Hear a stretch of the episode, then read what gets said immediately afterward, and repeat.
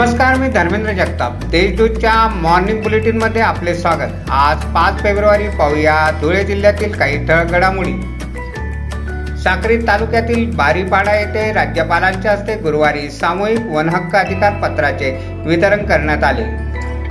तर धुळे येथे महापालिकेत चौतीस कोरोना युद्धांचा सत्कार राज्यपालांच्या हस्ते करण्यात आला. शिरपूर तालुक्यातील खाऱ्यापाडा येथे सर्पदंशाने तेरा वर्षीय विद्यार्थिनीचा मृत्यू झाला. जागृती पावरा असे मृत विद्यार्थिनीचे नाव आहे. भारतीय जनता पक्षाच्या प्रत्येक कार्यकर्त्याने बूथ संपर्क अभियान यशस्वी करावे असे आवाहन प्रदेश सदस्य बबनराव चौधरी यांनी शिरपूर येथे बैठकीत केले.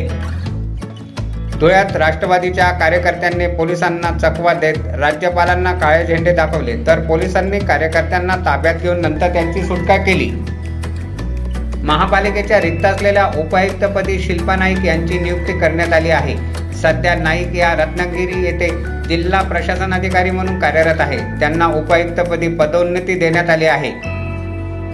धुळ्यातील गल्ली नंबर सात मधील जयकृष्ण चौकातील पस्तीस वर्षीय तरुणाने राहत्या घरी स्लॅबच्या लोखंडी ओकला साडीच्या साह्याने गळपास घेऊन आत्महत्या केली.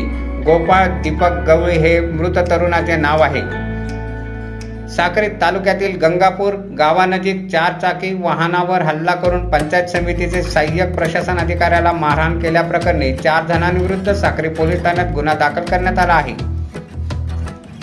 गुटखा विक्रीला बंदी असताना सराज गुटखा विक्री होते याचा निषेध व्यक्त करण्यासाठी मनसेतर्फे अनोखे आंदोलन करण्यात आले. अन्न व औषध प्रशासन अधिकाऱ्याच्या टेबलावर गुटख्याच्या पुढ्या टाकून जाब विचारण्यात आला.